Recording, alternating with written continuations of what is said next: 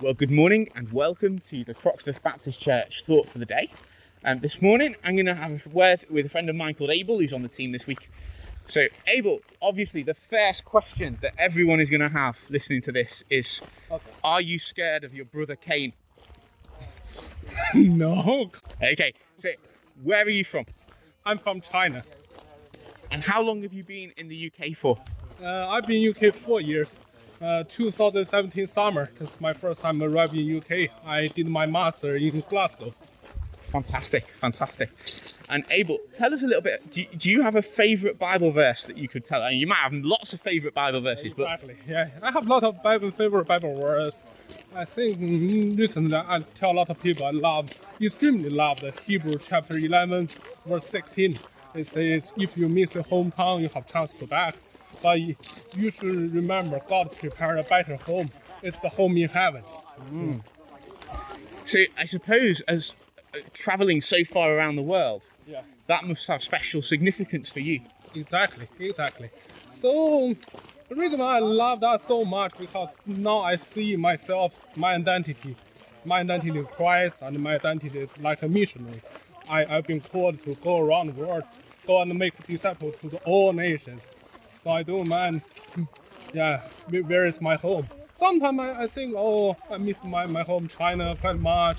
Also, I'm in England now. I used to stay in Scotland for two years. I miss Scotland. But now I should realize everywhere is my home. I will go anywhere Jesus told me to go. And I suppose as well that the, the, the other thing about that is, although you come from China and. I come from England, Yeah? but we are brothers Yeah. and we have more in common with each other Yes. then I have more in common with you as a Christian than in many other English people, and you have more in common with me than in many other Chinese people. Yeah. So do you do you feel that sense of unity with other Christians? Yeah, I think as a Christian, yeah, we, we are the brothers and sisters, and no, no matter what your skin color Yes. and what's your nationality, Yeah. uh, because we are united together by Christ. Yes. So a lot of my brothers and sisters come from all around the world.